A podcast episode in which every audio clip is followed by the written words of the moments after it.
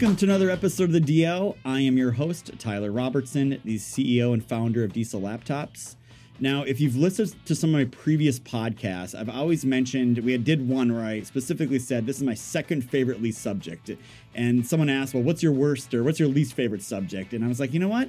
It's HR. So who better to bring into a podcast than our VP of HR, Charlie Webb? So Charlie, welcome to finally getting drug in here to do a podcast with me. Thank you. You must have reached the bottom of the barrel to, uh, to need I, HR. I am scraping deep for content here, but I, I, I, will say this: it's first of all, I think this is going to be an interesting conversation we're going to have.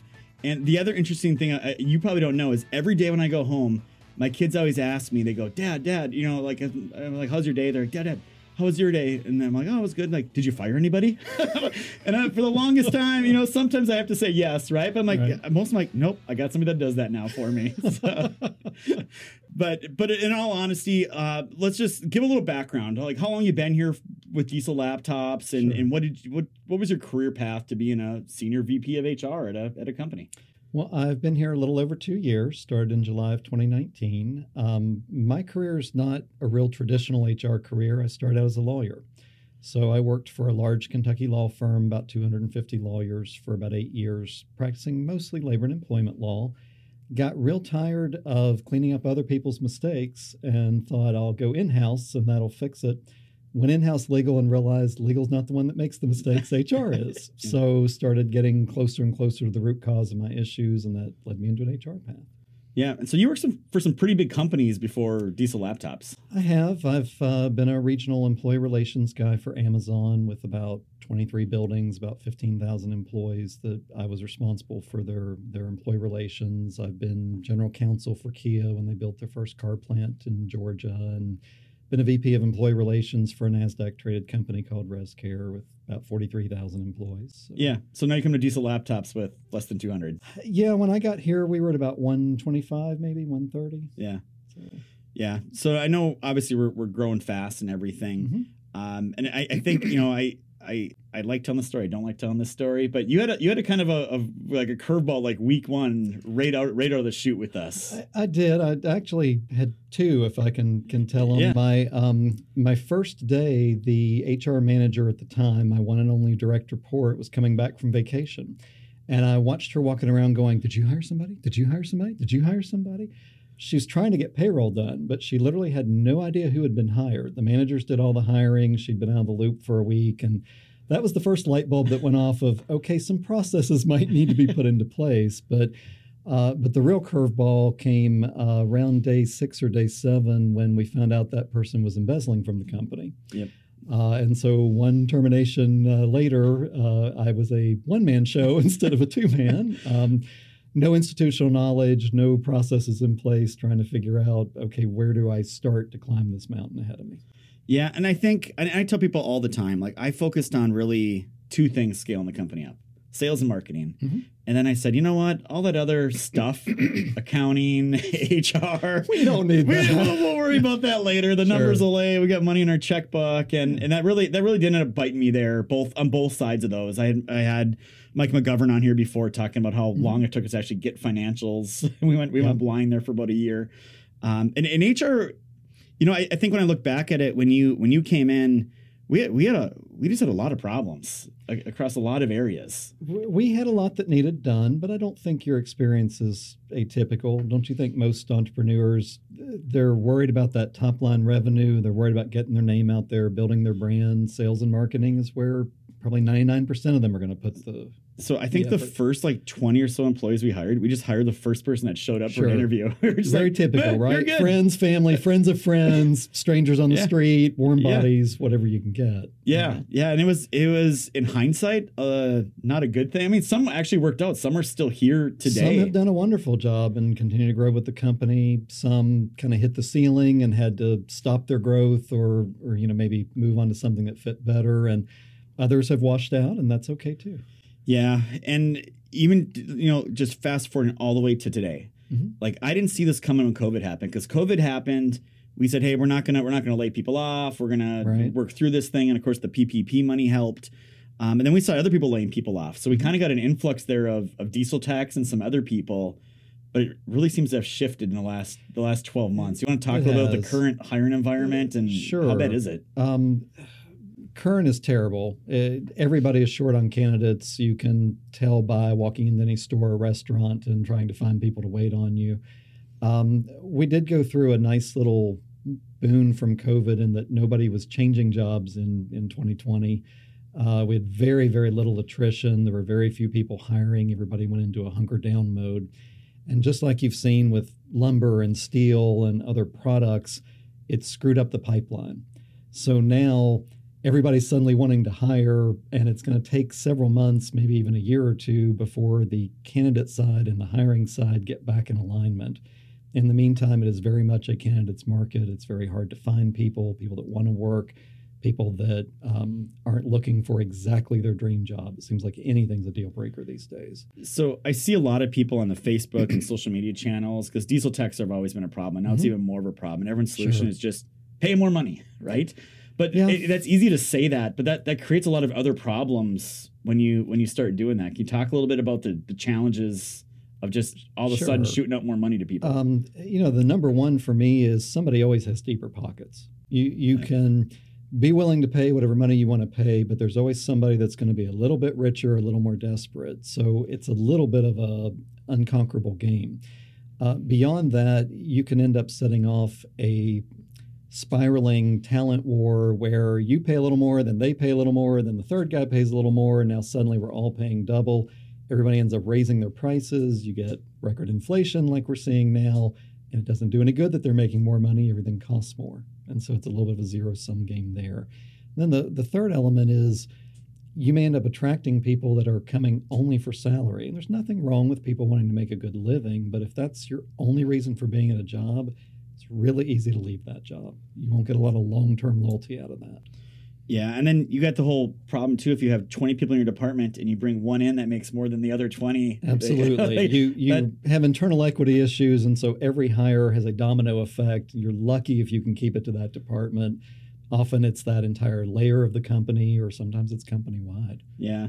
So I mean, we have a lot of different departments. We got accounting people, marketing people, salespeople, mm-hmm. diesel techs, engineers. Are there certain ones that are still? Do you see it across the board, or is there certain departments that have been a little bit more difficult? You see it across the board. Although um, skilled labor, diesel techs, engineers are always going to be harder to fill. They were harder pre-pandemic. They're going to be harder post-pandemic. But as an example, I used to post entry level inbound sales jobs and in a week would have 400 applicants. And it was really more of a how do we screen this down to the best people?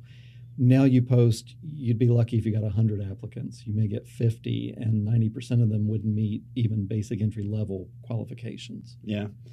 Well, and at Diesel Laptops, I know before you, our our idea of like hiring people is let's go find a local agency to just help go find us because mm-hmm. we people yesterday, um, or we kind of just threw an ad out there. Like how, how do we can you explain a little bit what we do today and kind of how we try to fill roles and walk through sure. that a little bit for people? There's some there's nothing wrong with using agencies, but it's expensive. Typical agency wants 25% or so of the first year's salary. Um, one of the first arguments that I made to you right after we let the HR manager go was I want to expand the department. Seemed a little crazy, week two or three employee doing that, but it was to, to get a full time dedicated recruiter. The logic was being they only have to fill two or three jobs to have paid for themselves. Um, so we've experimented with the recruiting function over the years, and our current one is fairly new, but it's really still a combination of that let's post the job and see what pipeline we get, but it's really more about active sourcing, keeping a network, nudging people who aren't necessarily looking for another job to say, you don't know our company, but if you did, you'd want to work here. And getting them to understand the culture, where you're at as a startup, you're really in the sweet spot, right? You've been here long enough to have all the benefits and all the financial stability of somebody who's actually made it, but you're still in that fun startup, lighter culture. We're not a hundred year old insurance company that's going to bore them to tears.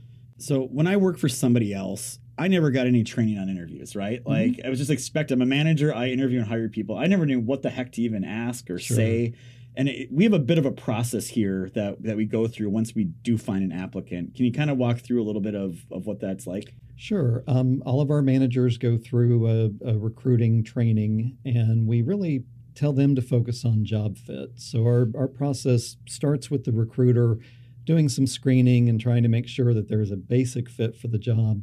passing those on to the hiring managers and let the hiring manager whittle it down to this is my best candidate or two. But then they come back to HR and we do a cultural interview and it's the dreaded behavioral style questions. Tell me about a time when. Yeah. Um, you know, there's a few hypothetical scenarios. Like what, what are some of the questions there. you ask on there? That, Oh, some gotta, favorites? Gotta give a couple away. Yeah, okay, yeah, we'll yeah, give, give a a couple away. Like um, one of my favorites is tell me about a time you were right and everybody else was wrong, and it's one of my favorites because the right answer is I don't think that happens. yeah. Um, now, occasionally we'll get a diesel tech who says, I fixed the unfixable and I'm really proud of it. I don't discount someone who's got a true black or white, right or wrong answer. Yeah. But I'm worried about the person who says, Oh, that's all the time. Just yesterday, your recruiter did this and they were wrong. And um, it, it actually comes from a past life of mine where we hired a former controller to be a staff accountant. And nine days later, she declared the entire accounting department was a disaster, could never be fixed uh, was declaring the lawyer didn't know the law, the HR people didn't know HR, and I thought we might need to start screening for that. That's Yeah. probably not a good trait in an employee. Um, Yeah. So I actually started the last company over that, but it's been one of my favorites to bring here. You know, I've heard you ask that. I've been in interviews with you. You've asked people those types of questions. I'm like, man, I don't, I don't know if I'd answer that right. what if uh, he trying to look for here? What's the angle? They're they're not your typical prep questions that you see when you Google like interview questions. Correct, and even the ones that come from Google, I'm a you know page six, page seven kind of Google guy. I'm reading the deep results, one question per article kind of Yeah. deal. But I try to find ones that line up with our leadership principles. You know, when I, I came here, we put in a, a culture that went around six principles that spell out Diesel, and while some of them are very objective, like deliver results, and it's really about you know getting the job done a lot of them are about how you approach a job and the kind of personality that would fit in well here, being very open to change with the fluid nature of our business, or um, acting in the company's best interest in the long run, not just what's in the best short term interest or the best personal interest. So they're questions that are, are designed to mirror up with those principles and try to find somebody that not only will be successful here, but that you know we won't drive crazy either. A lot of people can pick any job out there, uh, have their choice of companies, especially in the current market. But why do you want to go work for somewhere that you're going to hate every minute you're there? Yeah. Uh, you know, they say if you love what you do, you never work a day in your life. And I always thought that made a good bumper sticker, but was stupid because I had never had a job I truly loved. Now that I've got one, I get it. So I'm trying to pass that on to other people. Yeah.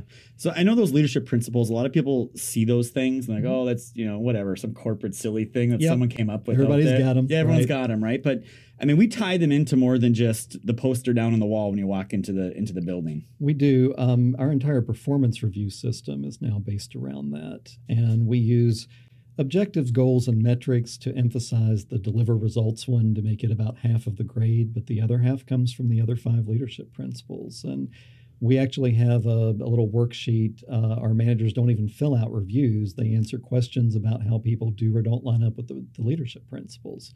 And then HR has a little Excel translator that says, based on those answers, this is the actual score that you get. Well, I gotta say, I mean, I thought I knew Excel well, and then you started doing stuff with Excel I didn't even know was possible, like to make an org chart. So you're, you're like, again, let me say, like on page seven of the Excel manual or uh, 700, finding that stuff. Yeah, I'm really not.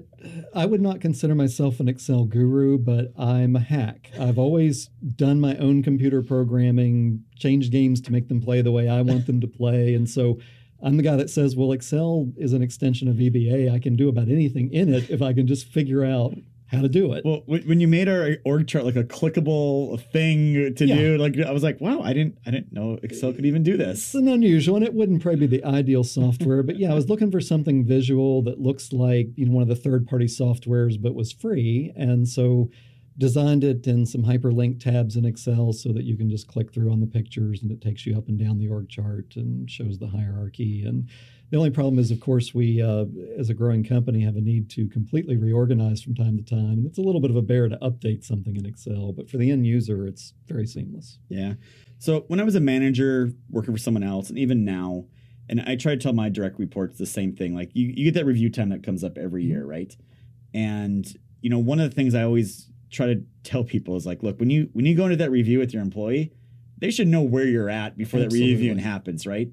But I didn't I didn't get that training before when I worked for someone else, and a lot of times review times were surprise times, Sure. right? And that's that's a hard thing to do. So are we doing training and, and teaching our employees, and, and how do we how do you manage from from that point to the, the, the next review, right? A year later. We do. We um, first of all invest in training the managers. We identified about ten different biases that are just inherent in performance reviews. Nobody's a bad guy. It just it happens. Uh, for example, there are people that the first impression is the last impression. That's what they think of that employee yep. from then yeah, on, or bias. the opposite. The last impression, I forget the 11 months of good stuff they screwed up yesterday, or vice versa. Um, so we've tried to weed out the biases that we can in our system, and then the ones that we can't, we've tried to train the managers on how to recognize and be self-aware. But we do say, you know, it is a performance review. You're reviewing the last 12 months. It's not supposed to be anything new. But we have formal goals. We're driving that lower and lower into the organization so that people should know exactly where they stand on that half of the performance review and at least what the objective is going to be. We also do a mid year follow up with our lowest rated employees if they are still with us and have not been managed out to re review them and make sure that they're not going to hit that low review again. If they're not making progress, then I'm looking to the manager to say, what are you doing to make them more successful? So, say a manager in a company has 20 employees, 30 employees, mm-hmm. right? And they do the reviews and they all come back like top ranked. Is, is, is that a red flag or what? How do you how do you handle it? Because that it happens, is. right? People like don't want to be mean sometimes, or they don't want to be honest, right? And if everybody's top ranked, nobody's top ranked, right? Yeah. You, you want some uh, level of performance to be able to say the superstar does get a better reward than the star or than the person who's barely getting by. So it's it's definitely a red flag. We try to preempt some of it by not letting the managers actually see the reviews. Yeah. The worksheet and it's just a little conditional formatting in Excel, but literally each question disappears as they answer to try to make them focus on just one question at a time. And they don't answer this person's an exceeds or they're above or they're below. They answer questions like, do you see this leadership principle often, always, seldom, never? Um, and then we translate that into a score so that they're not tempted to fudge it just to fudge it. Now, if it still comes out everybody's the top, then I have to take the manager aside and say, I think you're being a little too generous with these reviews. Uh, you know, we do a calibration with you every year to say, here's who who stood out the top, here's who stood out the bottom, just to make sure it kind of lines up with your opinion of them, my opinion of them, what we see day to day, what they they did or didn't do on their projects. Yeah. So I mean, inevitably in every organization, you got your top performers, you got a group in the middle, and you got a group at the bottom, right? Absolutely. So what do we do with that group in the bottom? The group in the bottom, um, we have four review levels: model contributor, strong, developing, needs improvement all of our needs improvement and some of our lower developing contributors go into a plan out of the annual review. Now, that plan may be a different job. We've identified they're terrible at this job, but they're good people. If we just put, put them over here, they'd be yeah. successful.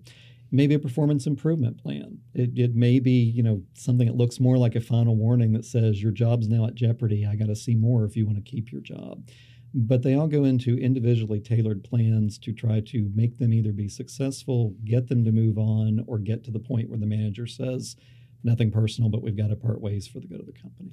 Yeah, I just remember again working for other people, right? And and it was always like, ah, that person sucks, fire him, right? Or you know, and it was just like these instant things, and that's I think what changed a lot when you got here. I, I kind of just thought that's the way it was because that's the way I've always been. You're like, well, let's let's is this the environment? Is it the job yeah. assignments? Is it what can we do to different here? And the wrong right bus, wrong seat. Yep. All those things. And, and I happen. think it depends on what's going on. For me, terminations fall into three big categories attendance, performance, and behavior. If it's behavior, we're not Canada. It's not you stole from us, here's a first warning, don't steal again or get a second yeah. warning. But if it's attendance or performance, I usually try to salvage somebody. If it's attendance, I need to understand do they just not want to get up in the morning or are they having medical issues or some other maybe family issue that we can help them work through and if it's performance i start with the idea of was the manager clear enough? Did we give them a clear enough goal? Did we tell them this is not good enough performance for our company standard? So i see this come up all the time with people i've i've worked with again companies i've worked with before and i see it actually in a lot of facebook groups as well where where someone that owns a shop or manages will say man, I have I have a great top performer in my organization, sales technician, whatever he mm-hmm. is, but he or she is just impossible to work with, right? Like, the, the like, like, they're the best salesperson. They bring in a ton of revenue, but they they leave a trail of disaster in their yeah. wake, and they they're upsetting everybody else inside the organization and causing chaos wherever they go. Yeah. Uh, it, how do you deal with that? Because as a company, you don't want to give up that big sale, but you know right. There's not good things happening, and people are learning and seeing what's happening there. So, what what advice would you give to people that are kind of caught in that little "what do I do" situation? Yeah, it's uh, for me, it's a three prong attack. One is add some cultural interview questions so you don't hire more of those people because you you need to at least tie off the existing ones. Two, you've got to try to salvage that person and develop them, but that usually means weighting your performance reviews so that regardless of the sales, there's still some teeth into what happens if you don't treat people the right way. Um, you can tell people all day long, I expect this, but if you don't measure it and you don't tie it to the rewards and the recognition, then they're not going to worry about what you say. If you know you give that salesperson a big giant bonus every year and say, but don't treat people badly, well, they seize the giant bonus. They don't yeah. think you're serious. Ultimately, you have to be willing to say, I'll put up with a little bit of bad, but if they cross this line, they go. Yeah. That's painful.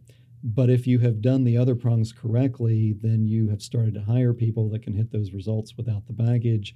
Plus, you've developed some of the people that are struggling into better employees, and then you're not losing everybody who's struggling. It's just that one person who's not getting it. Yeah, I mean, I I've I remember talking to someone before, and they they were they were you know senior vice president, like one away from the top, and I asked that question like, you know, what would you do? You know, you got you got ten people there. One guy's selling the most of the stuff, but just cancer and just causing problems all over. Yeah.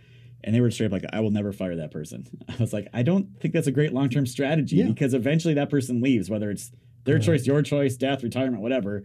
And now you have a whole culture of that's acceptable behavior inside our organization. And I would say, you know, what could you have done with the other nine if they weren't worried about dealing with the first guy? Yeah. Um, at, at some point, the results are very visible, but the other side of the scale is very hidden, and you've got to figure out how much damage it's doing. If somebody's just a little prickly and it's not a big deal and people are accommodating it, that's probably the right answer. If they're a jerk that's causing you massive attrition or demoralizing your whole sales force, well, you probably get a lot more out of 10 B players than one A player if the Bs are being turned into Fs. Yeah. Well, and then let's talk about, I mean, eventually everyone's employment ends with their company one way or the other, sure. right? Retirement, death, they quit or they get fired. Like yep. one of the, one of those four things inevitably happens essentially. Um, and and sometimes firing people can be tough. Mm-hmm. And I know when you came here, I mean you you've worked for Amazon, you worked for Kia. I'm sure you've had to terminate hundreds or thousands of people throughout More the years. More than I care to admit, right? Sure. It's just it's part of it's, it's part of what happens. Yeah, thirty years of having that job, you, I've fired a lot of people. Yeah, you've, you've hired a lot too, right? To be sure. fair, right? It's like Absolutely. Michael Jordan. He's missed more shots than anybody, right? right? But he's Michael Jordan. Yeah. Um, but you know, at the end of the day, you said like one of the worst terminations we've ever had happen at Diesel Laptops, which kind of put yeah. me off guard. I was like, I, oh. I have to admit, in, in 30 years, I probably had my worst one here. Um, I have normally been able to fire people, and no matter what their personality, been able to part on a professional basis. They may have hated me, I may have gotten cussed out, but at the end of the day, they got it together enough to leave. Um, when I went to fire one of our tech support people here, she literally would not even like look at our end of employment frequently asked questions threw it in the floor stormed off and before i could stop her had walked into the main room and began calling people out by name among yeah. her coworkers calling them uh,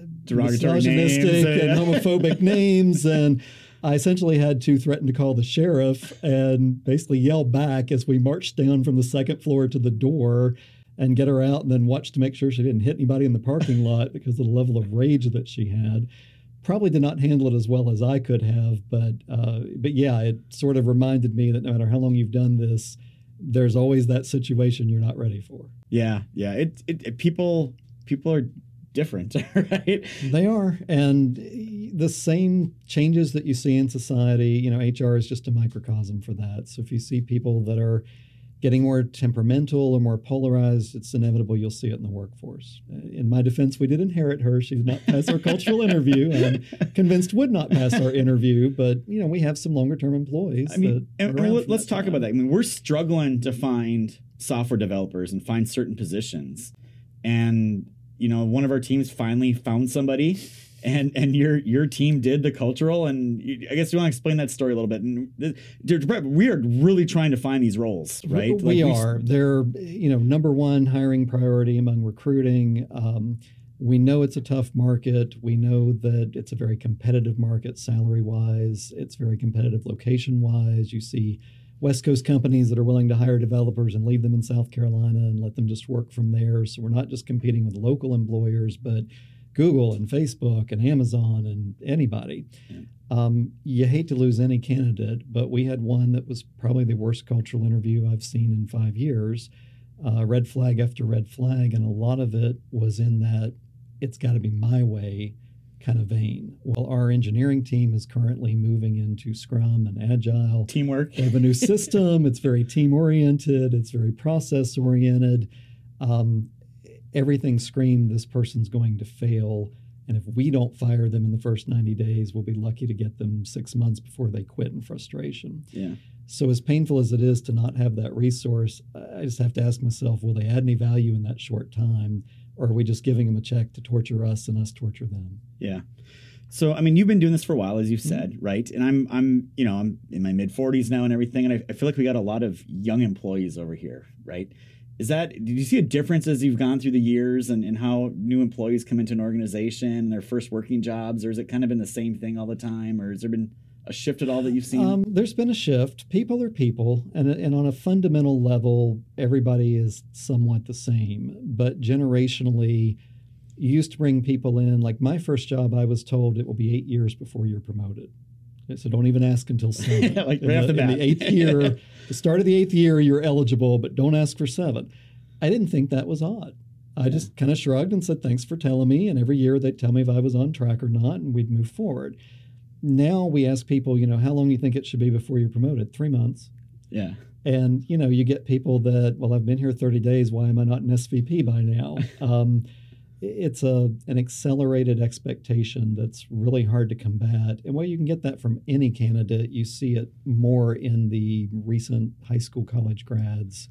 Uh, maybe up to about the late 20s. So, I mean, and I'll, I'll pick on Riley here for a 2nd mm-hmm. So, so Riley, you know, I was in my garage, right? I needed to hire somebody and you know I made Riley an offer, and you know I remember talking like two months later. He's still just like in the warehouse, right? Yeah. Riley, Riley's a, he's our director of ops now. Like he's right. he's a, he's a great guy. But I just remember being like, so how do I make a hundred grand a year?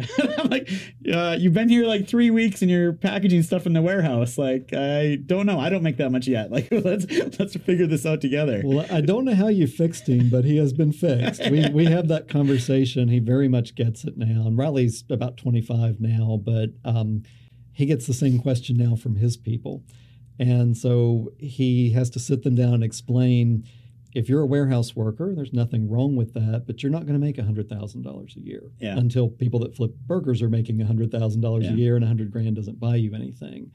Um, we look a lot at we have people that work in warehouse or production who like to code as a, a hobby, and we start trying to build a pipeline into workflow analysis like we did with John Phillips or into engineering. Uh, you know, we we try to create a growth path for them, but realistically, it usually means leaving their department. Certain yeah. functions are never going to pay more than a, a set ceiling just based on the world's value judgment, not yeah. yours or mine, but what the external market says these services are worth. Yeah, I mean, I look at like one of your direct reports, Vanessa, right? Mm-hmm. She started an executive assistant, and now mm-hmm. she's HR manager. HR manager, right? Right. I look at Alan Morgan; he started in the warehouse. I'm pretty sure. Yeah. or maybe even Cole. I don't know what he was doing, right? And now, now the guys really like our business intelligence. Yeah, business right? intelligence, right? Yes. So it's amazing when people have opportunity and and you can almost you can see it in them right you can almost see it right away the ones that want to learn more the ones that are putting extra effort in the ones that are asking those have always been the hard ones for me to to to be tangible to understand is this a good a good employee or not? But you can kind of see it once you get them working inside.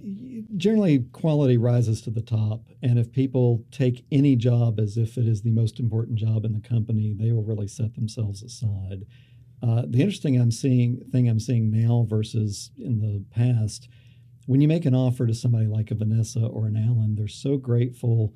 They'll take whatever you give them they're just happy to be moving up now I'm turning around offering people, you know, 20 and 30% raises, and they're going, Well, I was out on the internet and I think you ought to pay me another 15 yeah. grand. Oh, the internet. yes. And I've, I've had to come back and say, Well, those are for people who do that job. You're getting a chance to, to be put in that new role that you've never done, and you don't have even entry level experience or training. Prove yourself, and we'll let you keep growing with the mm-hmm. company and do it. But otherwise, I've got to go look for the best candidate that may or may not be you. So if you yeah. want market rate, you're going to have to go compete with the market. Well, and I think let's talk about the first second. I think people do that. They go to like mm-hmm. salary.com or glassdoor.com. That they, one's they type horrific. in a title. Salary.com, yeah, so, I make it spit out, you know, a million bucks for your job and a half million for mine. So. Yeah. Yeah, are they? Is it just? Is it? Are those reliable sources? Are they just so wide and all over the board, or how do you how I do you narrow down what you board. pay somebody? Um, yeah. And it's not to bash any particular one, but when you see a ZipRecruiter say something's 40,000 and salary.com say it's 140,000, somebody's got to be wrong. Yeah. I'm not going to say which one, not for me to judge. So what I do is I look at a half dozen different ones and I look for commonality. If five of the six are saying 40 grand, then I know that's really the market and the other one's just trying to pump up salaries. If five of the six say 140, then, you know, I'm probably going to have to pay 140. You just have yeah. to look for a recognizable pattern. And then you also have to, to make sure you're comparing apples to apples. Some of the data is geared to experience, some is not. Some is geared to location, some is nationwide. Obviously, being in South Carolina, we're not going to pay what San Francisco would pay. So you have to know how realistic is the data you're looking at. Yeah, and I again experience here, experience other places. The other situation I found myself in a bunch of times is an employee comes to you and says, oh, I got another job offer somewhere else that pays X more dollars per year, right? And you know, my my perception I think is the same as yours. Like we we all know where it's heading, but a lot of times a lot of people think the other way. Do you want to kind of give your two cents on on how you deal with those situations and, and what you think? Sure. If, that if where you're at there. Somebody came to me and said, "I'm thinking about looking, or I've been looking because I have problems A, B, and C." And problem number D was salary. I would listen intently and I would try to figure out are these a, B, and C problems things I can solve, or are these unsolvable just DNA of our company? And if I can solve the other issues, then I would look at market and say, do I need to make a counter to keep this person? If somebody comes in and says, I have an offer, I say, thank you for your service. Good luck with the next role. Don't let the front door hit you on the backside. Yeah. Because mentally, they're already gone.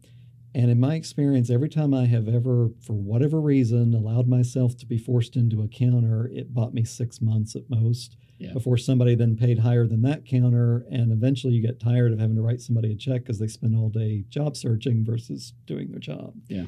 Um, I am collared by one of my first corporate experiences where I went out of fear we were going to lose somebody that didn't even report to me. They were just very essential to my function and I raised a couple of other corporate issues. And I said, no, by the way, I think I'm underpaid.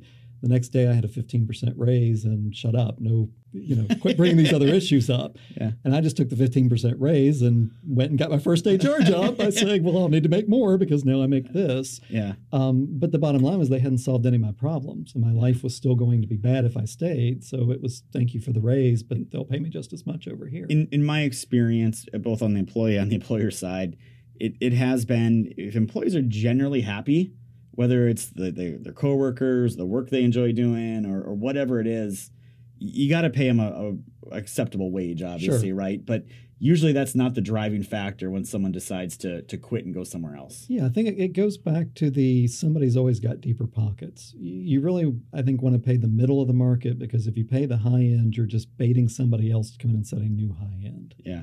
Yeah and i view that on the sales end too right? Like mm-hmm. we we sell our tools for more than anybody else. Like, you know but we get these other things with it. And yeah, I, you know sure. i know as a growing company for us it's for me too it's been a struggle right? Because i'm trying to grow my company and then like hey we need to do a 401k it's going to cost this much a year. We need yeah. to do this thing and better benefits and more of these things. I do sometimes feel like i'm just going to you asking for money every other day but um, hopefully we're we're saving enough to pay for these things. But yeah as the company grows certain things become more and more expected, like the 401k that we we put in the beginning of this year. Yeah, and I mean, I realized that a while back too. I was like, man, you know, if we don't offer good medical and have great benefits mm-hmm. and 401ks and and all these other things we want to do. You'll I'm never gonna, I'm never going to get the good talent that we need to have to, to keep growing at the rate we want to grow. Or you're going to have to pay the absolute top of the market cash wise because they're going to turn around and use most of that to pay for their benefits. Yeah, so. yeah, no, exactly. So um, so if anyone is listening to this, they, they're on a small business or they're just getting going, any any basic 101 advice you'd give them just just kind of as they're starting to build their business? Sure. I think the the first thing I would say is when a lot of people hit that need for an HR person, they tend to get an office manager instead of an HR person. Yeah. And I think that's a miss because you'll get somebody that'll get everybody paid, and that's important. Yeah. But you won't get any of these bang for the buck that we're talking about. The second thing I would say is if you're too small to really afford that HR role, remember that 90% of HR is just treating people right. Yeah. There is about 10% that is very technical and you will probably screw it up and you will probably get fined at some point. But you can avoid the big lawsuits, you can avoid 90% of, of you know the discrimination and harassment and so on just by treating people like their family or like their best friends. I'm not saying cross any lines or be friendly, you know, outside of work or anything like that, but just treating them the, as well as you would treat your family or your best friends. Yeah.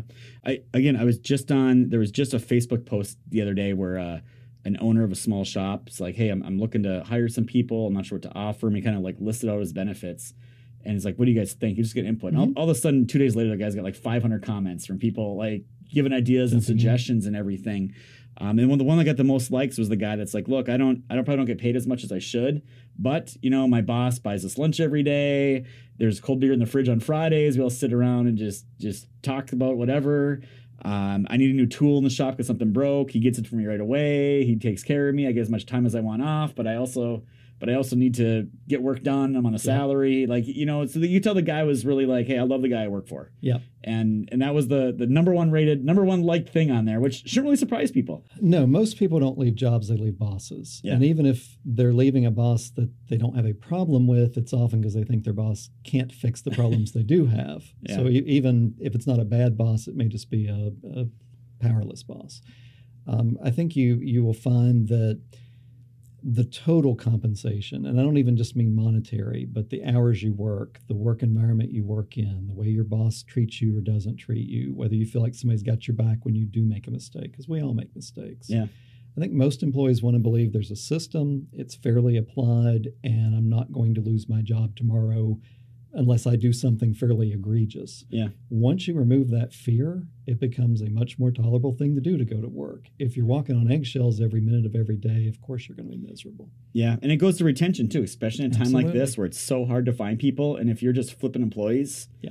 Your your business is never going to do what it should do, and I've been in departments of companies where that's been the case. Like it's a new hire every week, it feels like, and someone else walks. In. Well, we're seeing certainly an attrition spike with the COVID hiring opening up yeah. after a year of no other jobs, but I like that at least some of our people are thinking twice. They they know there may be more money or some other carrot may be dangling in front of them, but they also know I'm giving up something I may not get in the next work environment that's what you try to do to, to really retain employees. May not be able to compete with the financials, but the the intangibles you yeah, can win. I think you said it right. Treat people like you want to be treated, mm-hmm. right? You do that, Absolutely. you do that, you got you got most of it done at that point. And there are good resources out there. I mean, we outsource some stuff, like that we have Slow Montgomery in town that helps us some stuff. Sure. And they're, they're, even companies our size have resources that we go find. We have Palmetto Payroll, which is a great partner on the payroll side, Slow Montgomery on the unemployment side, outside counsel to boost anything that I'm not comfortable handling. But we do tend to keep most of it in source just because maybe I'm a control freak, but I like having somebody that I see day in and day out that I can work with if there's an issue. Um, part of it is scale. Sometimes we just don't have the volume to get the cost that would make it worth outsourcing. Well, I know we had a low bar set for you when you came in when we had to terminate someone embezzling from us, but you're doing a great job for us, Charlie. Well, so I, I, really appreciate I've got it. a good boss. So I'm very happy. here. We're getting brownie points with each other here. There you so. go. All right. Well, thank you much for coming on. Uh, it's been great. It's always I, I joke. I, I do appreciate what HR does for the company for the employees. It's a very important part it's just I'm more of a sales and marketing guy, and these things need to get. I need I, great people that can do it. I don't blame you a bit. HR, like all people, is weird and gross, and I don't blame you for not wanting to deal with weird and gross I, or overly bureaucratic lawyers who give us all these rules to follow. But hopefully you see the value in having somebody not just buffer it, but get you a good result within the, the area too. I, I definitely see it now that you've been here two years. I'm like, thank God Charlie's here. You have no, no you have no idea how many times I've gone home and told my wife that same that, that exact thing. So it, it's been great I having you here, that. and uh, I think we have a lot of future ahead of us, and I, I'm I'm sure Diesel's going to go a lot in places and you guys got a lot of people to hire over there currently. We do. Looking forward to a long ride with yeah. some well, old uh, friends. a ones. quick plug: if they want to find where we have open job positions, where do where's the best place for people to go? Always right on our website and typically on Indeed.com as well. But uh, DieselLaptops.com. Every job's out there, including the ones we may not be actively trying to hire, but are generally interested in, like I, diesel mechanics. I would say the last couple people we hired, they we didn't have job openings for them Correct. Just like great people found us, and we're like, okay, we're gonna Correct. we're gonna figure this out. And we're not afraid to. We obviously can't do that for everybody, but if there is talent, um, sometimes we don't know the jobs we need until we see somebody and go, "Wow, that's exactly the kind of person we Yeah, need." and that reminds me. I think I need to hire a couple more positions. I'm gonna talk to you right after this about that. Sounds good. All right. Well, thank you everybody for listening. If you're on any of the podcasts everywhere, if you're on YouTube, we thank you for watching. Charlie Webb, VP of a senior VP of HR and legal, uh, does a great job for us. You definitely need to have an HR department if you're going to do anything at all and grow your business. So, with that said, as we end every episode, it's just not diagnostics; it's diagnostics done right. And having a great HR and legal department really helps that cause. Thank you for watching and listening.